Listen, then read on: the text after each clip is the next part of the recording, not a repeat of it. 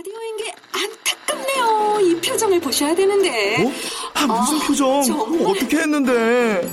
KBS 라디오 7개 채널에서 제공하는 최고급 정보들을 사진과 기사 그리고 영상으로 확인하실 수 있습니다. 읽는 라디오 KBS 라디오 홈페이지 라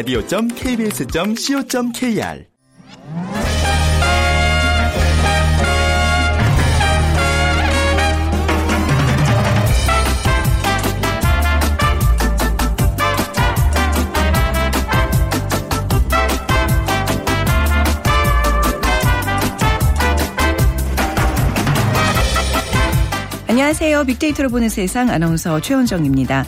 자, 어느새 새로운 달 8월의 첫날입니다. 이어지는 폭염 속에서 하루하루가 쉽지 않은데요. 그래도 올 8월에는 특별한 축제가 기다리고 있어서 마음이 설렙니다. 남미 최초의 올림픽, 브라질 리오 올림픽의 개막이 이제 5일 앞으로 다가왔습니다.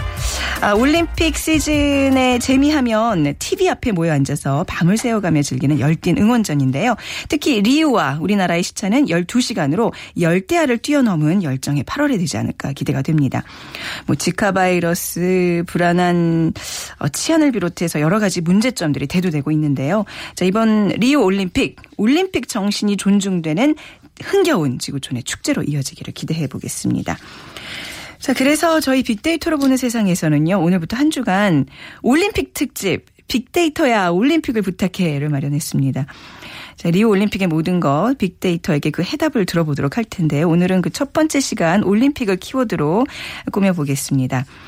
먼저 빅퀴즈 문제 드리죠. 1896년 근대 올림픽이 시작된 지 120년이 흘렀습니다. 총 29회의 하계 올림픽을 치르는 동안 무수한 기록들이 쌓였는데요. 이번 리오 올림픽에는 또 얼마나 많은 신기록과 선수들의 투혼이 펼쳐질지 기대가 됩니다. 자, 그럼 고대 올림픽의 발상지 제1회 올림픽의 도시는 어딜까요? 1번 워싱턴, 2번 아테네, 3번 강릉, 4번 동경 중에 고르셔서 정답과 함께 다양한 의견들 문자로 보내주세요. 당첨되신 분께는 2만 원 상당의 문화상품권 드립니다. 휴대전화 문자 메시지는 지역번호 없이 샵 9730이고요. 짧은 글은 50원, 긴 글은 100원의 정보 이용료가 부과됩니다.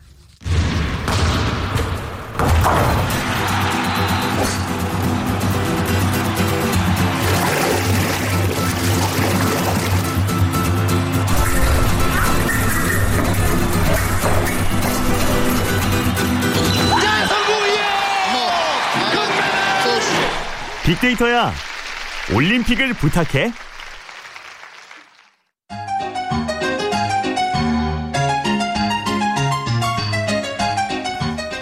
음이 덥다. 우리 이쁜 원정이 더워서 웃자노. 진짜 덥다, 재원 오빠야. 우리나라가 원래 이리 더웠나? 내도 이리 더운 건 태어나서 처음이다. 음이 더워라. 근데 내 웃잖아, 오빠야.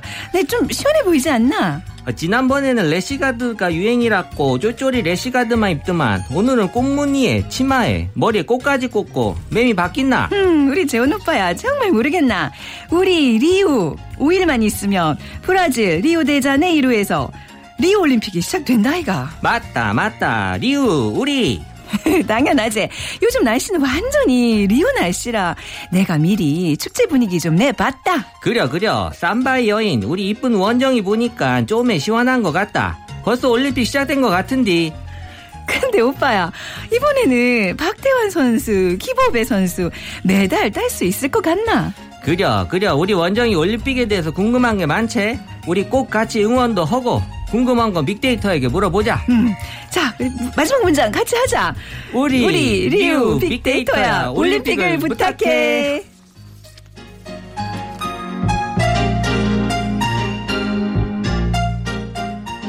아, 우리 성우분들이 너무나 그리워지는 그 짧은 네, 이게 시간이었습니다. 성우가 아무나 하는 게 아니군요. 네. 아, 저 다음 소프트 최재현 이사와 시작을 해봤어요. 안녕하세요. 네, 안녕하세요. 예, 아우, 애쓰셨습니다. 정말. 진땀 아, 나시죠? 어, 별걸 다 해야 그러니까요. 네. 네. 아유. 그래도 이제 뭔가 이렇게 올림픽의 기분을 좀 여러분 아, 북돋아 내야죠. 드리기 위해서 네, 열심히 열심히. 해봤습니다. 네. 좀 듣는 좀 불편하셨더라도. 많이 불편하실 것 같았습니다. 네. 이번 주 이제 우리 시간으로는 토요일에 네. 개최되는 리우 올림픽 오늘 좀 자세히 살펴보도록 네, 하겠습니다. 그러니까 8월 6일인데요. 그러니까 우리가 그리스 아테네 제1회 네. 근대 올림픽이 1896년이었으니까 2016년이 이제 31회째를 맞는. 그러니까 그동안 남미 대륙에서 올림픽 개최되는 게 이번에 처음이라고 합니다. 리우 네. 올림픽이. 그러니까 유럽이 16회로 가장 많이 대회를 개최했고 북아메리카가 6회, 그리고 아시아가 3회, 오세아니아 대륙이 2회 개최됐는데 어 이제 개최를 못한 대륙은 아프리카가 아. 남아 있다고 해요. 네. 그러니까 지금 8월 6일부터 8월 22일까지 17일간 열리고 28개 종목에서 306개 금메달을 놓고 이 참가 선수들이 이제 열띤 경쟁을 네. 벌일 텐데 우- 우리가 사실 이 올림픽에 28개 종목에 지금 23 23개 종목에 204명만 출전한다고 합니다. 네. 그러니까 204명은 우리가 1976년 몬트리올 올림픽 이후 가장 적은 규모라고 하는데요. 음. 그러니까 사실 우리 그 우리나라와 리우의 그 시차 말씀하신 대로 12시간이긴 한데 네. 어 이런 뭐 인원으로도 충분히 우리가 이 올림픽의 열기를 밤잠을 어, 안 자면서 응원을 해야 될 것 같습니다. 네. 자, SNS상에서의 올림픽에 대한 이제 우리 국민의 관심이 진짜 궁금하거든요. 어떤가요? 어, 이 남미 대륙에서 열리는 첫 번째 올림픽이다라는 거 외에는 사실 이 올림픽이 또 다른 그런 타이틀을 갖고 있는 게 가장 관심이 없는 올림픽. 아, 이라는 거예요. 전부터요. 네. 그러니까 일단은 뭐 데이터상으로 2012년 런던 올림픽과 비교해 봤을 때, 네. 어, 또 당연히 이제 역대급 노관심 올림픽으로 이제 높게 나타나고 음, 있었는데, 네네. 이 언급량으로 봤을 때 2012년에 20만 건에 불과했던 런던 올림픽, 일단은 이, 이 당시에는 SNS 사용자가 많지 않았거든요. 그렇죠. 예, 예. 그 SNS 사용량에도 지금 못 미쳐요. 아. 그러니까 그 사이에 한 두 배 이상의 SNS 사용자가 늘었던 걸 감안하면 네. 훨씬 더 많은 관심이 지금 없다라는 거를 지금 볼 수 있는 거고 지금 이제 올림픽을 이제 한 일주일도 안 남긴 것 같은데 어 지금 이제 더 많은 열기를 지금 보여 줘야 되지 않을까라고 지금 음. 생각이 들어요.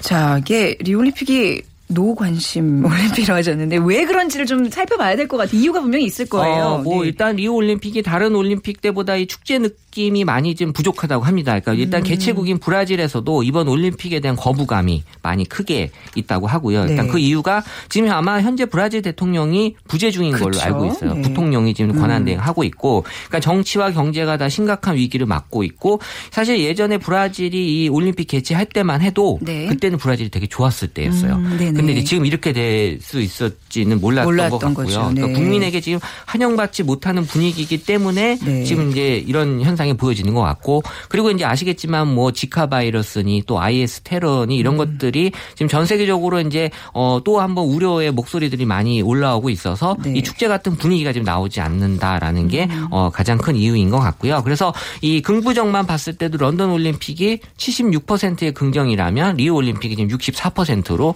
지금 10% 이상 낮아졌고 네. 부정도 10% 이상 높아진 그런 수치상으로 보였고요.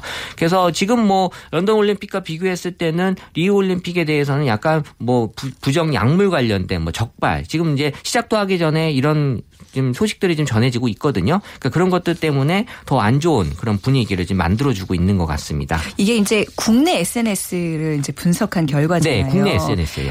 세계 전 세계 SNS를 분석하는 건 아직 어려우실 거죠. 아, 그러려면은 네. 어, 제가 여기 있으면 안 되죠. 여기 있으면 안 되고요. 네. 네. 그래서 전 세계적으로도 네. 약간 좀 예. 관심이 좀 없다는 얘기는 좀 올라오고 있더라고요. 그렇죠. 이게 네. 이제 비단 우리나라에서의 어떤 그 결과가 아니라 지금 전 세계적으로 그렇죠. 이 리우 올림픽에 네. 대한 관심이 많이 떨어져 있다는 네. 뭐 소식들 많이 접하셨을 겁니다. 그래도 이번 올림픽에 사람들이 관심 있어하는 종목은 어떤 게 있을까요? 일단 뭐 28개 종목 중에 한국은 이제 양궁, 태권도, 네. 축구, 수영 중 이제 23개 종목에 이제 출전을 하게 되는데 일단 SNS 상에서의 언급량만 놓고 보게 되면 축구가 가장 높았고요. 어, 네. 그리고 핸드볼 같은 경우는 그 우리 생애 최고의 순간 때문에 여전히 맞아요. 예, 관심이 높고 또 어 그리고 그 다음으로 이제 뭐 육상, 수영, 체조. 이 육상은 어 우리나라 육상 선수보다도 일단 그 우, 우사인 볼트에 대한 얘기들이 좀 많이 아유, 뭐 국내에서도 이 관심이 올림픽의 꽃이에요, 있고요. 육상이 네. 사실. 그리고 이제 네. 체조는 이제 손현재 선수 때문에 네. 많이 올라왔고 그다음에 이제 골프 우리가 이번에 골프에 이제 어 종목이 채택이 돼서 참여하게 그렇죠. 됐고요. 그리고 뭐 배구, 테니스 이런 순서대로 지금 어 많이 관심이 높았고 음. 양궁, 양궁 우리의 메달 받친 양궁은요? 어, 양궁이 있어요? 의외로 이제 10위권 안에는 들어와 있는데 있었는데 네. 어, 9위 정도 이제 올라왔고요. 아, 네. 어, 이 골프의 경우가 지금 이제 관심을 좀 많이 받고 있는 게 우리가 잘 아는 그 예전에 그 뭐 최경주, 박세리 이런 분들이 지금 이제 골프의 전설이었죠. 네. 이제 감독 감독으로, 코치로 네. 합류가 돼서 관심을 좀 많이 보여. 또 우리가 또 골프 또 잘하잖아요. 그렇죠. 네네. 어, 골프들을 잘하기 때문에 네. 어, 기대를 또 많이 하고 있고 음. 그리고 말씀드린 대로 이 우사인 볼트가 올림픽 3연속 상관왕에 지금 가능 여부에 대한 관심이 전 세계적으로 지금 다 이목이 집중돼 아, 있습니다. 그런 건가요? 어, 네. 근데 하긴 이제 좀 나이도 있기 때문에. 아마 마지막이 아닐까라고 많이들 이제 생각을 하고 계십니다. 근데 여전히 저기 세계 1위잖아요. 세계 그렇죠. 세계 기록 보유자이기도 네. 하고요. 네.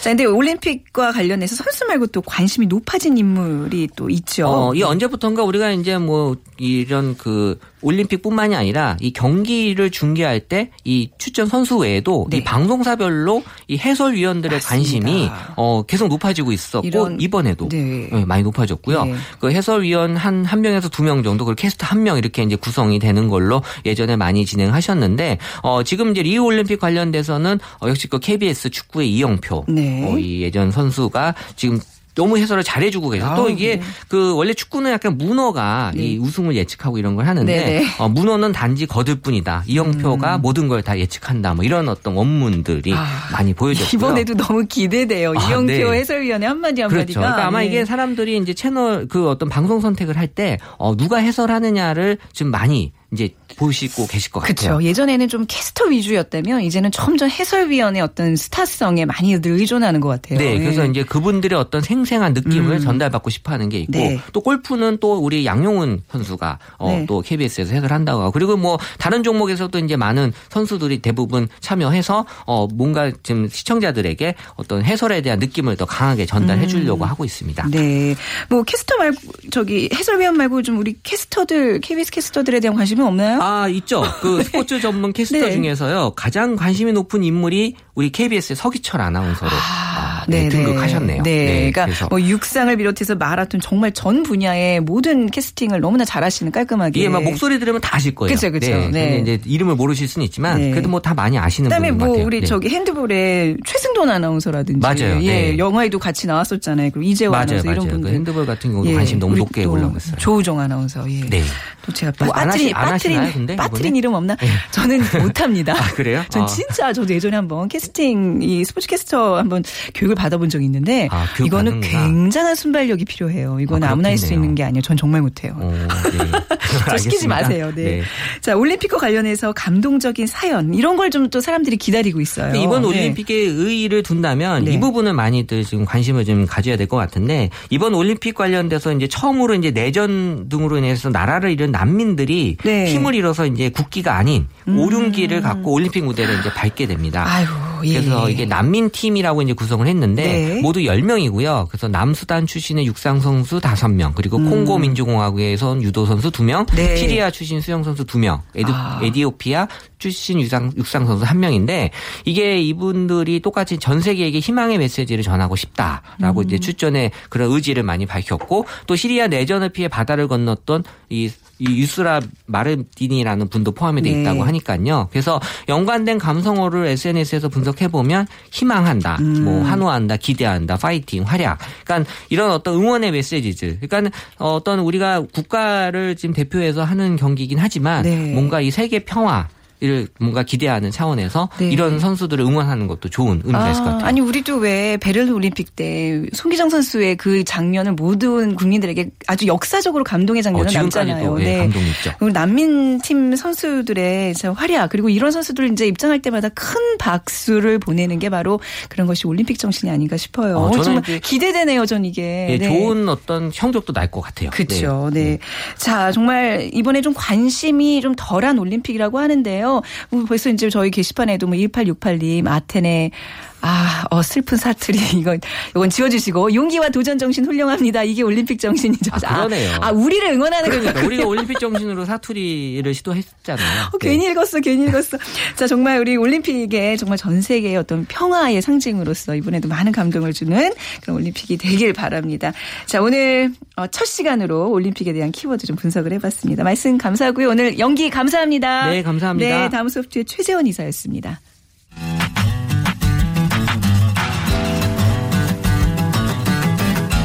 마음을 읽으면 트렌드가 보인다.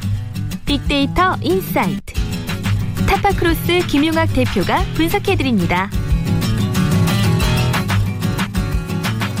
네, 타파크로스의 김용학 대표 모셨습니다. 안녕하세요. 안녕하세요. 네. 자, 이제 오늘 앞서서 이제 올림픽 얘기했는데요. 올림픽과 관련된 빅퀴즈 다시 한번 부탁드리겠습니다. 네. 1896년에 근대 올림픽이 시작된 지 이제 120년이 흘렀는데요. 네. 총 29회의 하계 올림픽을 치르는 동안에 무수한 신기록들과 선수들의 투혼이 쌓여 있죠. 그럼 고대 올림픽의 발상지, 네. 즉 제1회 올림픽의 도시는 어디일까요?가 문제입니다. 1번 워싱턴, 2번 아테네, 3번 강릉, 4번 동경입니다. 네, 이 중에 고르셔서 여러분들 의견과 함께 보내주세요. 우리 예전에는 진짜 그 1회 올림픽, 2회 올림픽 순서대로 막 그 도시 외우는 게좀 약간 유행이었다고 해야 네, 될까요? 맞아요. 예. 지금 하나도 기억이 안 나네요. 휴대전화 문자메시지 지역번호 없이 샵 9730 이용해 주시고요. 짧은 글은 50원, 긴 글은 100원의 정보 이용료가 부과됩니다.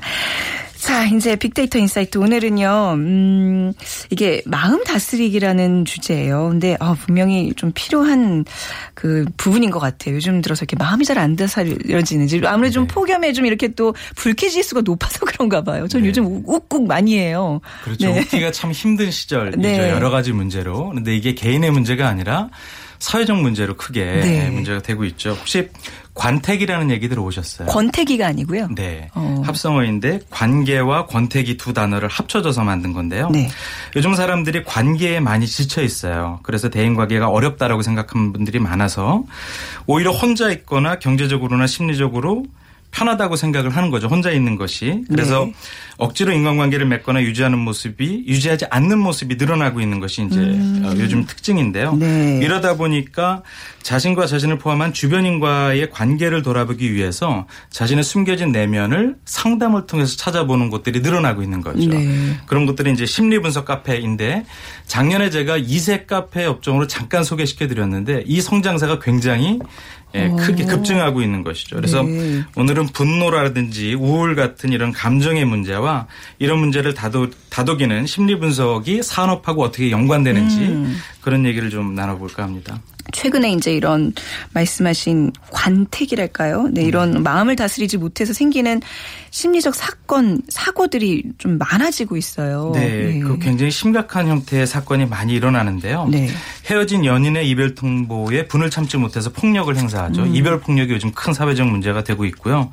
또 차선을 양보하지 않는다고 보복 운전이 많이 일어나니까 최근에 이제 법으로 규제하는 형태들도 많이 일어나게 되죠. 네. 실제 어, 어, 범죄의 원인들을 뭐라고 언급을 하고 있냐 하면 평소에 정신분열증이 있었는데 음. 여자가 싫어서 어, 죽이거나 혹은 때리게 되었다라고 얘기를 하거나 아.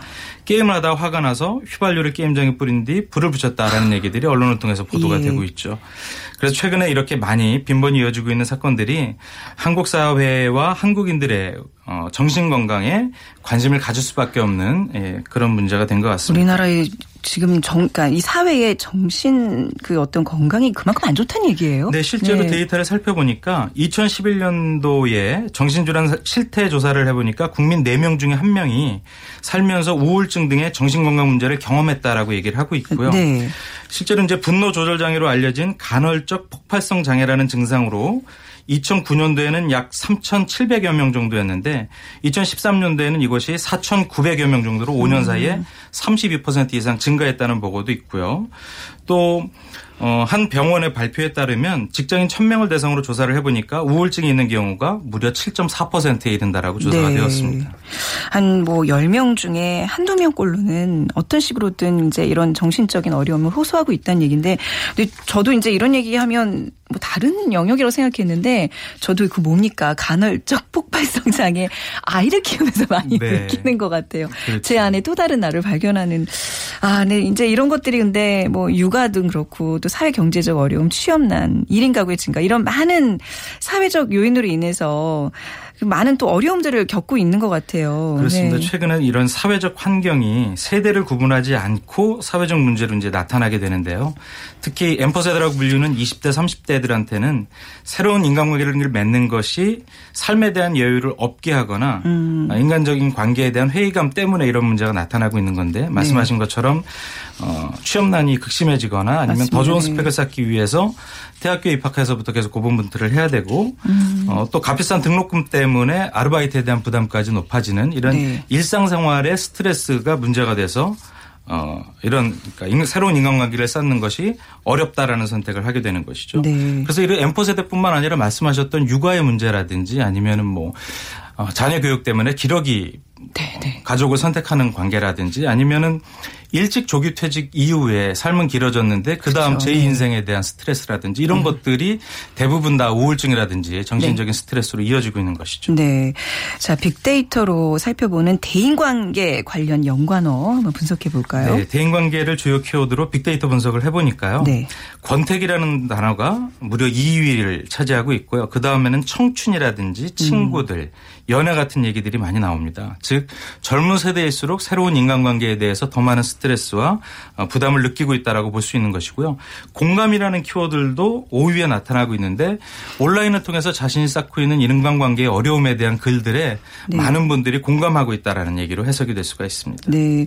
우리가 이제 대인 관계도 어떤 이제 뭐 미니멀리즘에서 좀 관계를 정리하는 게 또 추세고 또 그런 식으로 나의 나를 좀 돌아보자는 얘기도 예전에 많이 했었지만 이건 사실 비자발적 인 대인 관계의 단절이잖아요. 그렇습니다. 관계를 맺고 싶은데 맺지 못하는 거기서 또 오는 또 위화감이나 소외감 이런 것들 그런 것들이 이제 큰 사회적 문제가 되고 있다는 얘기인데 글쎄요 이게 아, 소통 소통 언젠가부터 너무나 많은 사람들이 이 단어를 쓰고 있는데 정작 이루어지지 않고 있다는 거는 뭔가 우리에게 기본적인 문제가 있다는 얘기 아닌가요? 네, 맞습니다. 사회 구조가 예전에 비해서는 크게 변했죠. 요즘에는 도시에서 도시에서 생활하는 사람들이 많아졌잖아요. 네. 예전에 저희가 다가족 시대였고 이렇게 여러 할아버지, 부모님, 자식이 하나의 어 울타리 안에서 몰려 살았는데 지금은 이제 핵가족이나 1인 가구로 분화되어 있고 어, 예전에는 그 집성촌이라든지 하나의 마을에서 같이 성장하면서 추억을 공유하고 인생을 상담하는 경우가 많았는데 이제는 그러지 못하고 있지 않습니까? 네. 최근에 어렸을 때 추억을 공유하는 형태들을 보면 마당놀이 같은 것들을 얘기하는 젊은이들은 거의 없습니다. 아, 그렇죠. 예전에는 아이는 골목이 키워준다고 네, 그랬거든요. 맞습니다. 네. 그런데 최근에는 일부러 그런 곳이 남아있는 곳을 찾아가야지만 골목의 정취를 느낄 수가 있고 네네. 대부분 컴퓨터하고 같이 음. 어, 생활하면서 커온 세대적 어, 차이점이 있는 것이죠. 말씀하신 것처럼 이런 SNS와 같은 소셜 네트워크 서비스가 발달하면서 면대면 소통을 더 어렵게 하는 상태에서 커왔죠. 어, 온라인상에서는 대나무숲이라고 하는 익명 커뮤니티가 있는 거 아시죠? 대나무 숲이요? 네. 네. 처음 아. 들어봐요.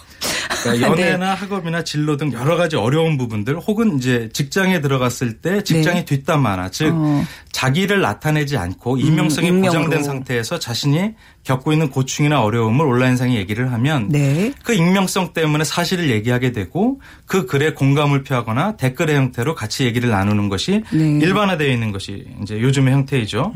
어, 임금님 귀는 당나귀기다. 다 듣고만 하고 얘기하지 않는다. 이렇게 이런 것 때문에 이제 대나무 숲이라고 하는 SNS상의 익명 커뮤니티가 이제 어, 인기를 끌고 있었던 것이거든요. 음. 네. 젊은이들은 다 이런 형태로 커뮤니케이션을 하고 있다는 것이죠. 그렇군요. 소통이라는 것이 어떤 네. 텍스트 의 소통만이 문제가 아니라 그걸 얘기하는 사람하고의 관계 속에서 같이 깊어지거나 음. 또 저희 어렸을 때 이러잖아요. 내 비밀을 같이 공감해주고 있는 사람이랑 네. 평생의 우애라든지 이런 관계를 다지면서 나가는데 이런 것들이 단절된 상태로 커뮤니케이션을 하는 것이죠. 네. 그래서 최근 젊은이들의 소통 방식이 독립성을 키워주는 데는 굉장히 의미 있게 작용을 하지만 네. 반대로 사회성이나 협력성 같은 것들은 상대적으로 떨어질 수 떨어진다. 있다는 특징이 그렇죠. 있게 되는 것이거든요. 네. 그래서 이 관택이 관계와 권태기라는 것이 더 심화되는 형태로 얘기를 하는 것이죠. 음. SNS를 통해서 온라인 익명 서- 서비스를 자주 활용하게 되면 자신의 고민을 쉽게 털어놓을 수는 있지만 역설적으로 새로운 사람을 만나는 필요성은 줄어들게 되는 그럼요. 것이거든요. 네네. 그래서 이런 문제들이 좀 더 심화되고 있지 않나 하는 해석이 나오고 있습니다. 이런 어떤 대인 관계의 관계 맺기가 좀 어렵다면 이런 익명 서비스를 이용하기보다는 저는 오히려 노출 치료의 어떤 일환으로 더 많이 대인 관계를 하고 상처 받고 그걸 또 극복하고 이런 과정이 좀 필요한 것 같아요. 네, 맞습니다. 최근에 네. 어, 서점에 가서 조금 관찰을 해보시면 쉽게 드러날 수 있는데 예전에 비해서 심리학과 연관된 도서가 굉장히 많이 나오고 네, 있습니다. 네. 그런데 그 심리학의 아이템들 동기가 온라인상의 심리학이라는 거예요. 뭐 페이스북 심리학이라든지 네. 뭐 심리학이라든지 실제 심리학에서 행동 심리학의 영어를 보면 어, 우리가 여행 가면은 블로그에다가 자신이 어디에서 맛 맛있는 음식을 먹었던 것을 많이 올리잖아요. 네네. 그런 것들을 왜 할까에 대한 해석 같은 것들이 나오게 되는 것이죠. 그러니까 SNS를 통해서 수없이 많은 사람들과 얇은 관계들이 형성되고 있지만 네.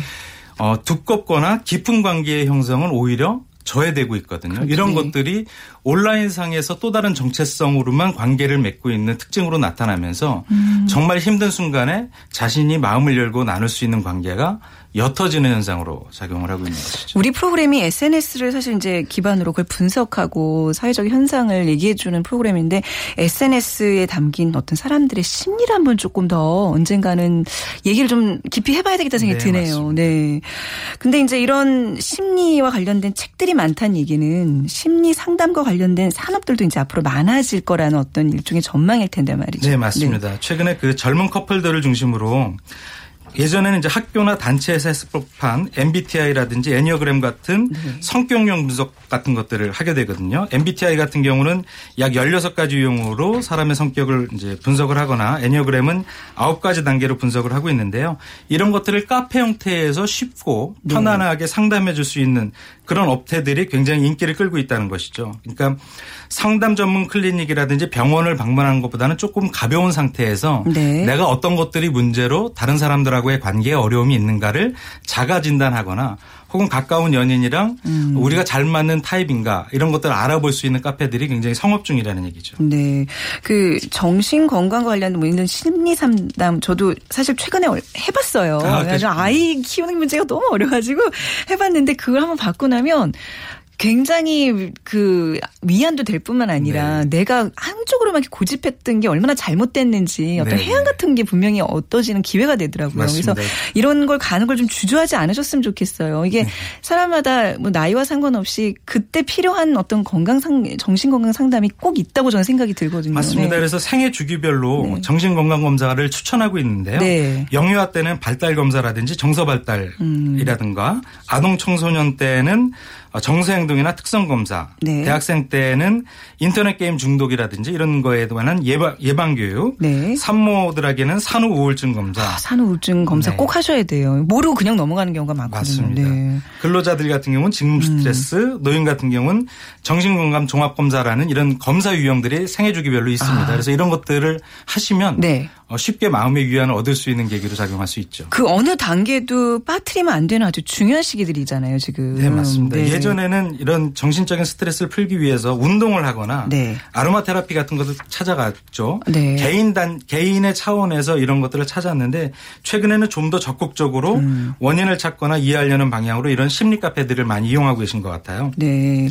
자, 진짜 어떤, 아, 말씀하신 운동과 아로마 테라피 그 이상으로 뭔가 이렇게 좀 전문가들의 도움이 필요하신 분들은 주저하지 마시고 꼭 찾아가라 말씀 드리고 싶은데.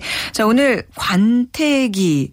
이게, 아, 이, 정말 이 장유라는 태양 아래서 정말 청춘을 여- 얘기해야 될 때 이 관태기라는 얘기가 좀 마음 아프게 다가왔는데요. 그래도 뭔가 좀 해답이 보이는 것 같네요. 오늘 주제와 관련해서 좀 간략하게 요약을 해 주신다면요. 네, 최근에 젊은 층들을 중심으로 관택이라는 얘기가 나오는데 네. 음. 이게 참 말씀하신 것처럼 우울하잖아요. 미래를 위한 준비 때문에 지금 굉장히 매진을 해야 될 젊은 층들이 굉장히 많은 스트레스 가지고 새로운 관계를 맺거나 사람을 만나는 것을 어려워하고 있다라는 것이거든요. 네. 많이 안타까운 현상인데 이런 불안, 불안과 우울의 감정이 개인 차원에서 머무르는 것이 아니라 네. 사회의 그림자로 작용하거나 범죄로 이어지기 때문에 이런 이 문제를 개인 차원에 맡기는 것이 아니라 국가적 차원에서 다룰 필요가 있다라는 생각이고요. 네. 또 개인들도 혼자서 마음속에 담아둘 것이 아니라 여러 가지 좋은 사회적 인프라를 이용해서 음. 자신이 문제가 어디가 문제가 있고 이런 것들을 풀 수 있는 방법이 무엇인지 이런 것들을 알아갈 수 있는 노력들이 어, 더 많아져야 될 것이라고 생각이 되고요. 다행스럽게도 이런 것들이 산업의 형태로 나타나고 있거든요. 네. 크게는 힐링이라는 범주 내에서 작게는 자신의 정신 건강을 어떻게 낫게 할 수 있는가 이런 부분에 대한 어, 산업의 형태가 더 많이 나오, 나오고 있기 때문에 정신적으로나 심리적인 상담을 받을 수 있는 기관이나 시장을 이용하는 것도 중요한 해법이 될 것 같습니다. 우리 사회 언젠가부터 꽤 오래됐어요. 힐링과 소통이라는 얘기가 꾸준히 이어왔는데 아직도 여기에 많은 사람들이 근접하지 못하고 있다는 얘기 잖아요. 네, 저희 회사 같은 경우는 네. 어, 오늘 소개해드렸던 MBTI 같은 것들을 1년에 하세요? 한번 정도는 어, 하고 있거든요. 네네. 저도 또 받고 네. 이런 것들이 상대를 이해하는데 굉장히 중요하게 작용을 해요. 네. 저 같은 경우는 잔다르크형으로 나왔거든요. 그건 뭐예요? 잔다르크형이 내적 감성은 네. 내향적인 건 굉장히 감성적이고 네. 외향적인 거는 직관이 발달된 어, 유형입니다. 그래서 네. 남의 고민은 굉장히 공감력이 높고 좀 좋으시죠. 그리고 의사 결정할 때는 굉장히 네. 빠르고 네. 네, 직선적으로 할 수 있는 그런 타입이라고 합니다. 아, 그렇군요. 이런 거 정말 한번 좀 소개받아서 꼭 해보고 싶네요. 자, 오늘 말씀 잘 들었습니다. 감사합니다. 감사합니다. 네, 타파크로스의 김용학 대표와 함께 했습니다. 자, 오늘 2번 아테네 맞추신 분들 많은데요. 그 중에서 8504님, 네, 꼭 1등만 우선시하고 선수에 대한 노력 생각 안 해주는 분들이 있어서 안타깝습니다. 최선을 다하는 선수에게 모두 응원해 주셨으면 좋겠습니다. 하셨어요. 저희가 2만 원 상당의 문화상품권 드리겠습니다. 자, 빅데이터 올림픽을 부탁 해두 번째 시간 내일도 이어집니다. 지금까지 아나운서 최현정이었습니다. 고맙습니다.